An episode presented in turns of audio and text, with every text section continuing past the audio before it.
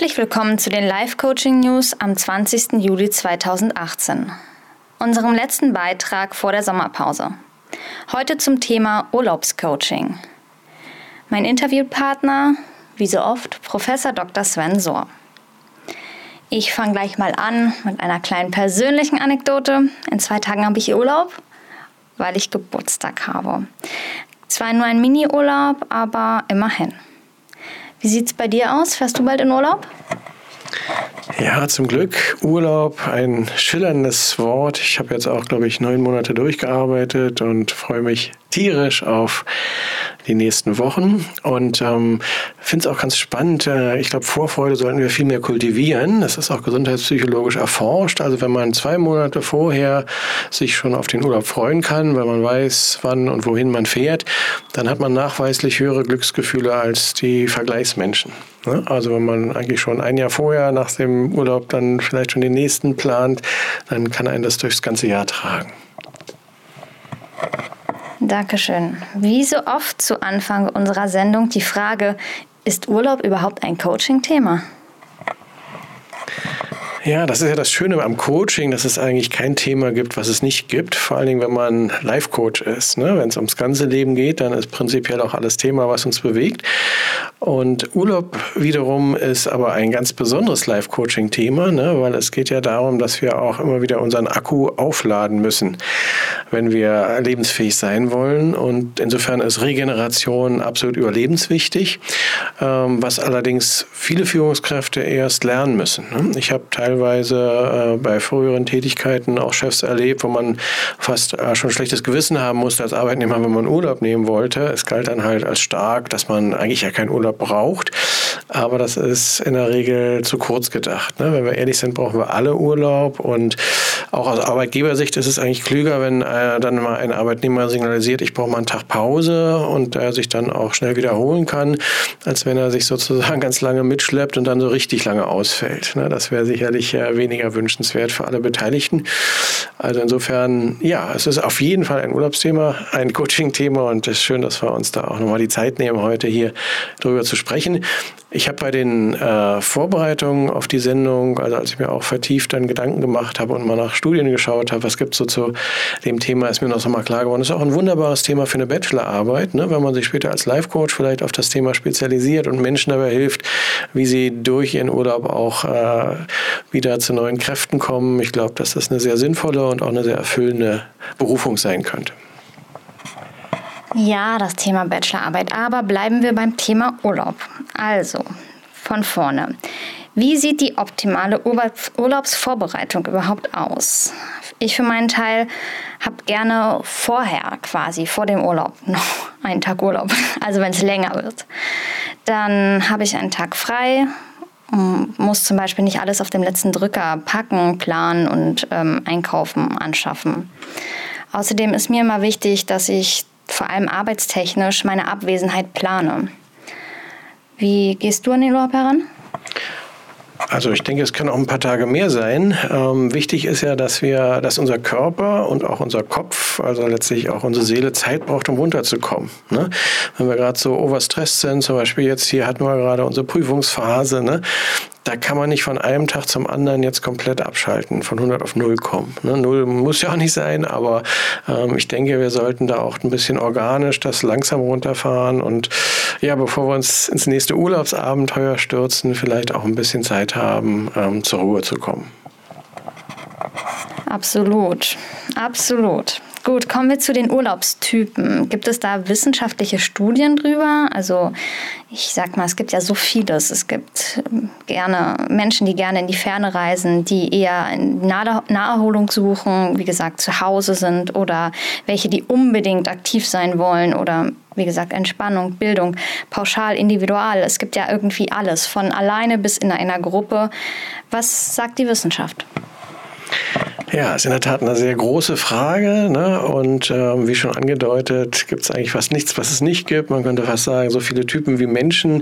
Ist vielleicht ein bisschen übertrieben, aber wenn man mal so auch nur anfängt zu googeln, dann findet man überall Urlaubstypen, vom Wellnesser über den Kulturjunkie zum Dschungelkönig, vom Getriebenen zum Einsiedler, ob Bergluft oder Wellenrauschen. Das sind dann auch so Lebensstilfragen. Ich habe eine ganz spannende äh, Dissertation entdeckt von der Berliner Psychologin Dr. Martina, Bettina Graf.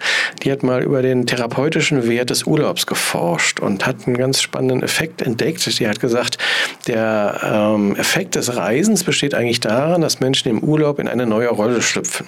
Also quasi als Kontrastprogramm zum Alltag. Das heißt, Familienmenschen wünschen sich vielleicht gerade im Urlaub auch ein bisschen Autonomie. Ne? Das ist ja auch so ein Problem zu Weihnachten, dass man dann meistens ganz vielen Menschen zusammen ist, obwohl man einfach mal seine Ruhe haben möchte. Oder Singles wünschen sich vielleicht tendenziell eher Gemeinschaft. Wer seinen Berufsalltag eher als langweilig empfindet, vielleicht weil er so einen ähm, schnöden Beamtenjob in so einem Büro äh, den ganzen Tag am Schreibtisch verbringt, der sucht gerne Abenteuer. Tendenziell, wer eher gestresst ist, und ich glaube, das ist äh, heute eigentlich das äh, Signum des modernen Menschen, der sollte schon Entspannung und auch Regeneration anstreben. Hier kann zum Beispiel Coaching ansetzen, also klassische Zielgruppe, gestresste Führungskräfte, die sich schon im Alltag abstrampeln und abhetzen. Und wenn die dann noch im Urlaub den Mount Everest besteigen wollen, dann ist das in der Regel eher kontraproduktiv, ne? weil so wird Stress potenziert statt abgebaut.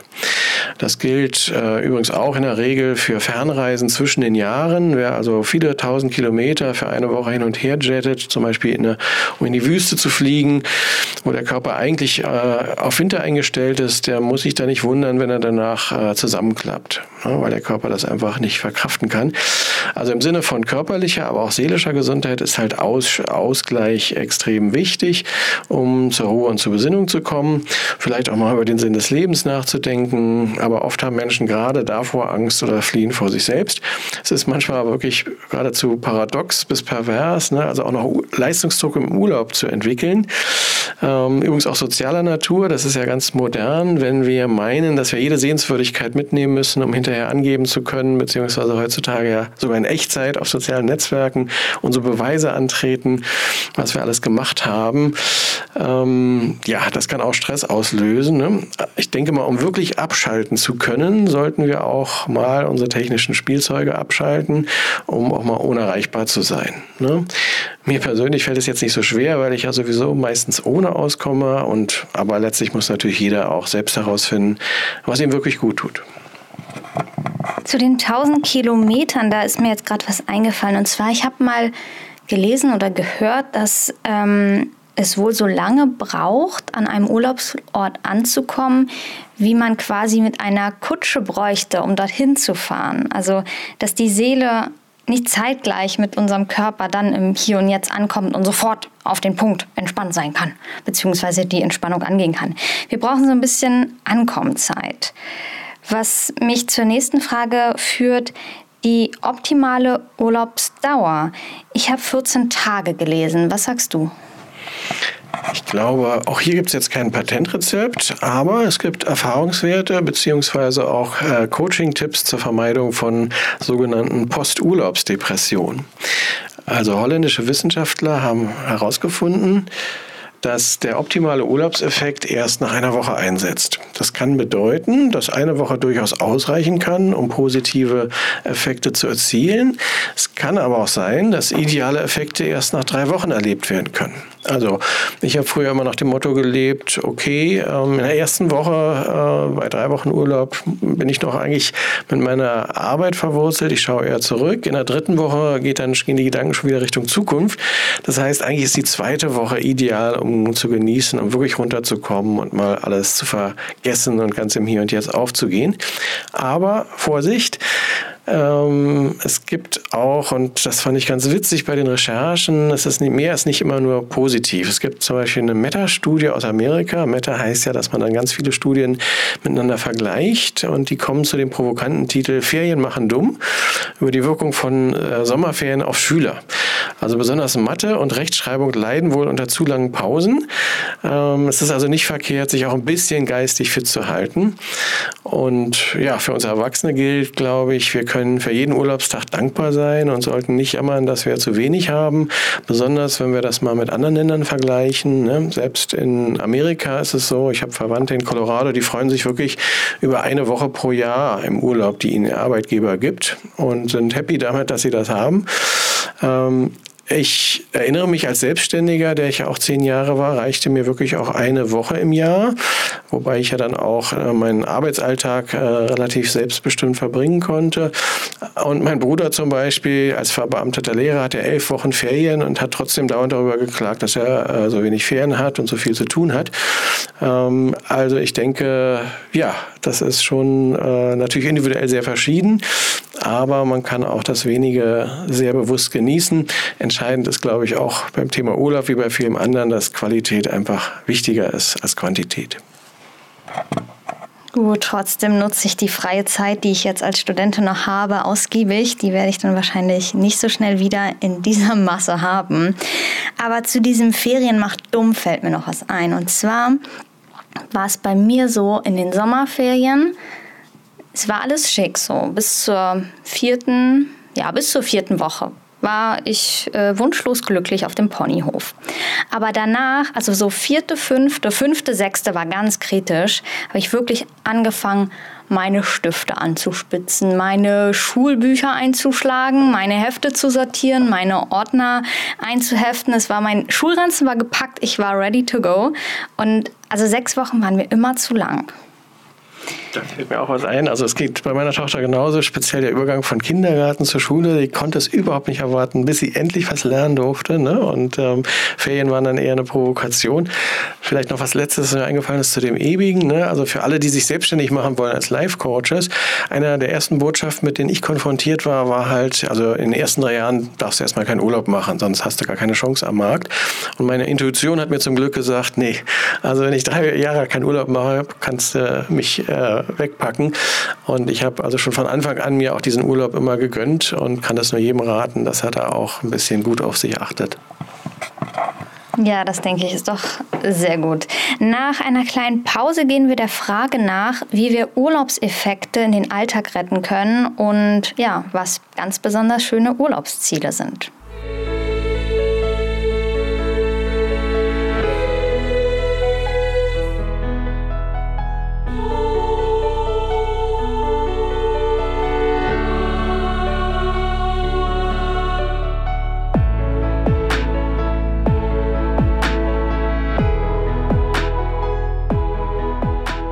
Zum Thema Nachhaltigkeit. Gibt es Studien zur Frage, wie lange positive Effekte des Urlaubs anhalten? Ja, das finde ich auch eine sehr spannende Frage. Ne? Also es ist ja irgendwie ein bisschen frustrierend. Das Urlaubsfeeling, das Schöne ist schnell futsch und es gibt wirklich erstmal ernüchternde Studien. Ne? Also die sagen uns, spätestens nach einem Monat sind wir wieder auf dem Ausgangslevel, Stresslevel im Durchschnitt. Meistens sogar schon nach zwei Wochen und manche Leute auch schon gleich am ersten Tag nach ihrem Urlaub. Die gute Nachricht ist, wir können unsere Erholung, vorausgesetzt wir hatten welche im Urlaub, verlängern. Ähm, da gibt es halt mehrere Möglichkeiten. Also eine hatten wir vorhin schon, ne, den Stress vor dem Urlaub zu reduzieren und zwar am besten vorausschauen für die Zeit danach. Also wenn wir uns so ein bisschen Pläne machen, was danach ansteht nach dem Urlaub, dass wir nicht einen Schock kriegen, wenn wir zurückkriegen, sondern mental darauf vorbereitet sind, so eine Art Kontrolle auch darüber haben, selbst wenn es dann natürlich immer Überraschungen gibt.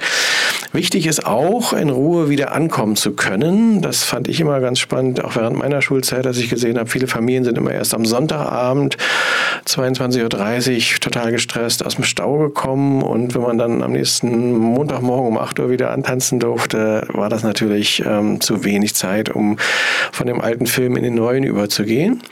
Vorteilhaft ist natürlich auch, wenn die Arbeit selbst kein Horror ist, das ist überhaupt das Beste, sondern Spaß macht. Also wenn sie gar nicht so sehr als Arbeit empfunden wird oder zumindest als Eustress, als guter Stress. Ähm, ich habe zum Beispiel gestern Abend die Erfahrung gemacht, ich hatte ja so einen Vortrag zum Thema WM-Nachlese und Coaching nach einem langen Arbeitstag von zwölf Stunden war ich dann zwar müde, aber ich war doch erfüllt. Wobei Überstunden natürlich auch jetzt nicht die Regel sein sollten. Ne? Also äh, ich glaube, wichtiger ist es auch diese Regeneration, diese Mini-Urlaube in den ganz normalen Alltag zu integrieren. Also zum Beispiel ähm, ja, das Wochenende nach der Woche auch zu feiern oder am Tag die Mittagspause einzuhalten, Feierabend und so weiter. Also ganz einfache Dinge, die eigentlich jeder beherzigen kann. Ähm, schließlich können auch schöne Erinnerungen natürlich den Urlaub verlängern, mental, Fotos der Klassiker, ne?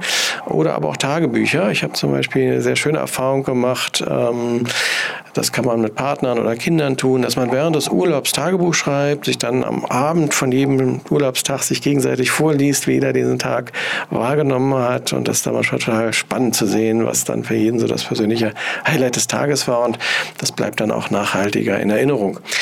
Und natürlich die Vorfreude auf den nächsten Urlaub, ich habe es vorhin ja schon gesagt. Ne? Aber am allerwichtigsten ist nach meiner Erfahrung, und ich habe das auch in einem Buch zum Thema vom Zeitmanagement, zum Zeitwohlstand reflektiert, sich Zeit zu nehmen, um innehalten zu können und Zeit mit Achtsamkeit zu erleben. Vorzugsweise eigentlich in jedem Moment unseres Lebens. Danke, das klingt schön. Gut, kommen wir zu Tipps für Urlaubsziele. Also ich kann mich an einen wunderschönen Sommer in Schweden erinnern. Das war echt toll. Und bei dir? Schweden war ich jetzt noch nie, kann ich mir aber sehr gut vorstellen, gerade im Sommer. Ähm, wobei ich jenseits des gesundheitlichen Aspekts, dass Fernreisen natürlich auch stressiger sind, als wenn die Reisezeit kürzer ist. Am kürzesten ist ja übrigens, wenn man Urlaub auf Balkonien macht, also zu Hause gibt es aber auch noch weitere Dimensionen, die eine Rolle spielen können. Eine menschheitlich gesehen nicht ganz unwichtige Frage ist die der ökologischen Verträglichkeit. Hierbei gilt, dass Fliegen eigentlich die, eine ökologische Todsünde ist, also auf jeden Fall mit großem Abstand die klimaschädlichste Art der Fortbewegung. Doch bei Flügen zum Taxipreis boomt natürlich unsere Gier nach grenzenloser Freiheit wie nie zuvor. Und wir finden das halt normal. Aber was nur wenige wissen, ist, dass etwa 95 Prozent der Weltbevölkerung noch nie ein Flugzeug von innen gesehen hat. Dabei entspricht allein ein Flug in die Karibik den jährlichen Emissionen von 80 Menschen in Afrika. Das muss man sich wirklich mal vorstellen. Und wir fliegen im Durchschnitt wohlgemerkt, bei uns gibt es ja auch viele Menschen, die sich Fliege gar nicht leisten können, im Schnitt ungefähr 2000 Kilometer im Jahr. Mit anderen Worten, der Wahnsinn des Weltreisens ist auf Dauer halt nicht überlebensfähig. Äh, und ich denke, wir sollten auch darüber nachdenken, ob unser Glück immer in der Ferne liegen muss. Gut, jetzt machst du mich spannend. Wohin geht's denn? Ja, natürlich laufe ich jetzt rot an, weil ähm, passend zu meinen bisherigen Ausführungen von eben kommt jetzt eine persönliche Provokation. Ich habe es zwar geschafft, wirklich die letzten zehn Jahre nicht zu fliegen und muss ehrlich sagen, ich war dabei immer sehr glücklich mit verschiedenen Zielen an Nord- und Ostsee, die wir mit der Bahn auch entspannt erreichen konnten.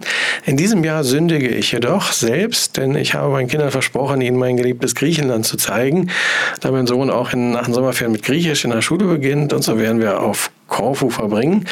Wir freuen uns natürlich darauf, wobei ich es nicht ausschließen möchte, dass ich im nächsten Jahr wieder auf äh, Hiddensee zum Beispiel bin, äh, was meine Tochter sehr liebt. Wichtig finde ich bei der Bewertung von solchen Fragen, dass wir nicht zu schnell urteilen und gleich ähm, Wasser predigen und Wein trinken rufen, obwohl das natürlich auf der Zunge liegt, sondern uns immer auch selbst fragen, wie wir nachhaltiger leben können. Ausnahmen bestätigen halt auch mal die Regel, sodass nachfolgende Generationen auch noch überleben können.